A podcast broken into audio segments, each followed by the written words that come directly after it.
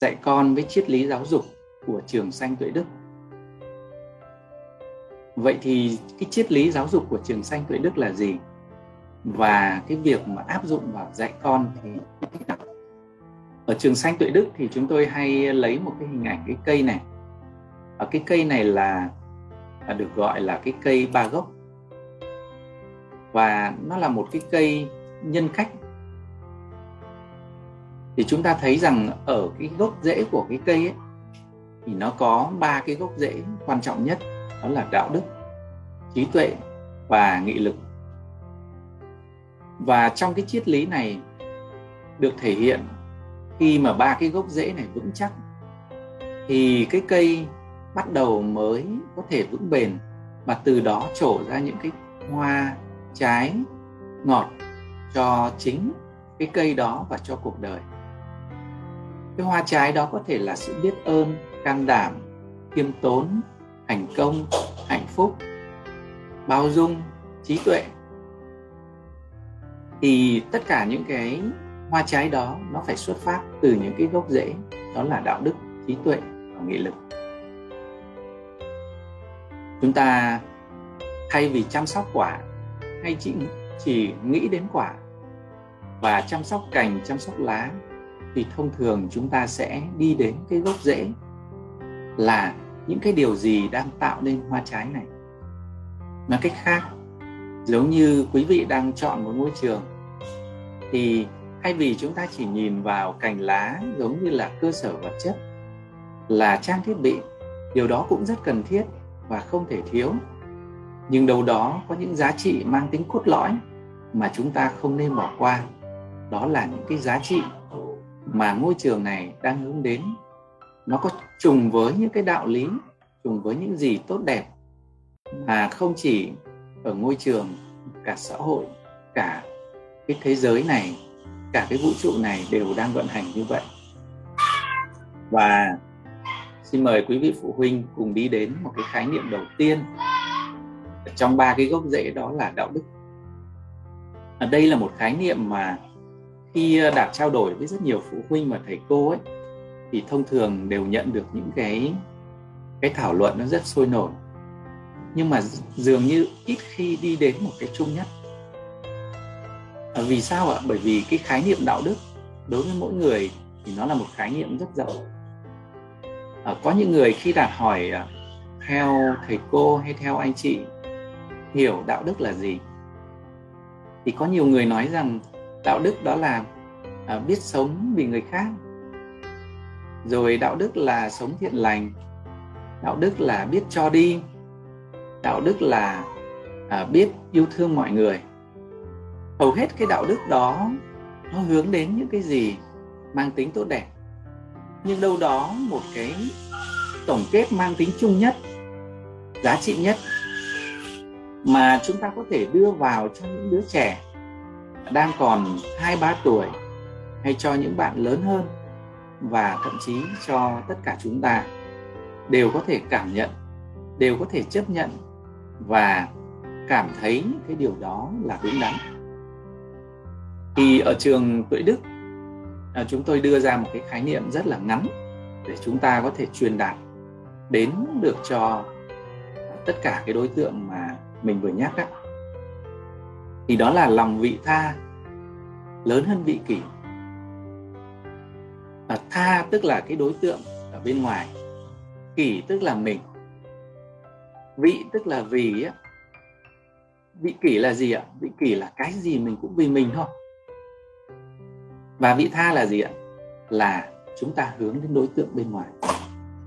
Như vậy chúng ta thấy rằng là cái vị tha ấy là nó là đối tượng ngoài mình, chứ không phải là là một đối tượng cụ thể. Ví dụ như là không phải là tình yêu thương với con người. Vì người hơn vì mình. Chúng ta nếu mà đưa cái tha đó thành một cái đối tượng mang tính là đóng cứng. Vậy thì ngoài đối tượng đó thì chúng ta được phép là là thoải mái hay sao? Có rất nhiều cái thể chế và những cái giai đoạn trong lịch sử người ta đưa cái đạo đức nó đúng là vì người. Và nó chỉ dừng ở đó thôi. Còn cái phá hoại môi trường để đảm bảo cho kinh tế, cái giết hại loài vật để phục vụ cho nhu cầu, phục vụ cho mục đích về kinh tế, thì nó được coi là một hành động không có ảnh hưởng gì đến đạo đức. Rồi những cái thời gian gần đây khi mà cái môi trường bị tàn phá, ảnh hưởng chung đến mọi người. Khi mà những loài vật bắt đầu đi đến những cái bờ diệt chủng, thì người ta mới ý thức được rằng loài người cũng chỉ là một sinh thể sống ở trên trái đất này. Và phải cần tôn trọng, phải cần bảo vệ chung, chứ không chỉ lấy cái trí tuệ vượt bậc của mình để làm cái kẻ thống trị. Vì vậy chúng ta phải hiểu được rằng vị tha là chúng ta hướng đến cái bên ngoài mình, nhiều hơn về mình. Chỉ cần nhiều hơn thôi. Đó là chúng ta có cái ý niệm, chúng ta có cái hành động về đạo đức rồi đó và đạt lấy ví dụ, có một lần à, đạt đi cùng với một nhóm, và có những bạn gái này trông rất là xinh tươi, và họ đi làm từ thiện rất nhiều làm rất nhiều hành động vì người khác. À, cũng thậm chí có thể rơi nước mắt vì những cái hoàn cảnh khó khăn khi đi trực tiếp. Rồi những cô gái ấy vừa đi vừa nói chuyện à, cầm những gói hướng dương ăn ở trên đường. Và thản nhiên vứt cái hướng dương đó xuống cái vỉa hè. Vậy thì chúng ta thử hỏi xem một cái người đang sống rất nhiều vì người khác nhưng cái hành vi đó nó có được coi là hành vi có đạo đức hay không? Rất khó, đúng không vì sao ạ? Bởi vì họ không nghĩ đến cái bên ngoài mình. Cái hành vi này sẽ tác động đến những gì ở bên ngoài mình. Cái vỏ hướng dương đó, nó có thể đâm vào chân của những em bé đi bộ mà không mang giày dép trên vỉa hè. Nó có thể làm khổ cực cho những người lao công khi phải quét những cái hạt hướng dương, những cái vỏ hướng dương khi đang dắt ở trong những cái vỉa hè. Và nó có thể làm xấu đi những cái ý niệm đáng nhẽ phải thiện lành của những người đi trên đường, rồi họ nhìn thấy cái vỏ hương dương đó, cái điều gì sẽ khởi lên trên trong suy nghĩ của họ. Nó dễ là cái tốt đẹp hay dễ là những cái ý niệm mang tính xấu. Và khi chúng ta ý thức được mọi cái hành vi của mình mà hướng đến cái đối tượng bên ngoài mình ấy, để từ đó chúng ta kiểm soát cái hành vi của mình. Nó hài hòa hơn nó tốt hơn thì đó chính là những cái hoạt động đạo đức. Có ba cái điều cốt lõi mà chúng ta cần phải chú ý đến cái hoạt động về đạo đức. Đó là thân khẩu và ý. Thì thân là gì ạ? Thân tức là cái hành động của chúng ta đây. Chúng ta giơ tay là thân. Chúng ta ngoái đầu này cũng là thân. Đứa trẻ đang đi cũng là thân. Khẩu tức là nói. Bất cứ cái gì mà chúng ta nói ra. Nói đây không hẳn là ngôn ngữ mà tiếng việt chúng ta đang giao tiếp đây. Có thể đó là tiếng khóc. Đó có thể là tiếng chửi.